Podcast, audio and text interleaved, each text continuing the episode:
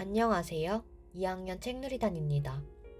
조지 오웰 작가님의 1984라는 책을 여러분께 소개해드리겠습니다. 민주주의 사회가 무너지고 한 당만이 모든 정권을 잡아 공산주의화된 오세아니아입니다. 이런 나라에서 윈스턴은 진리부 단원, 지금 시대로 따지면 고위급 공무원입니다. 으로 일하고 있습니다.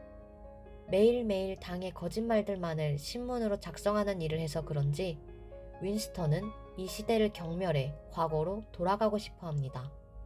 그래서 이 모든 불합리함을 기록한 일기를 쓰기 시작합니다. 일기를 쓴다는 걸 들키면 큰 처벌을 받거나 처형을 당할 수 있는 상황.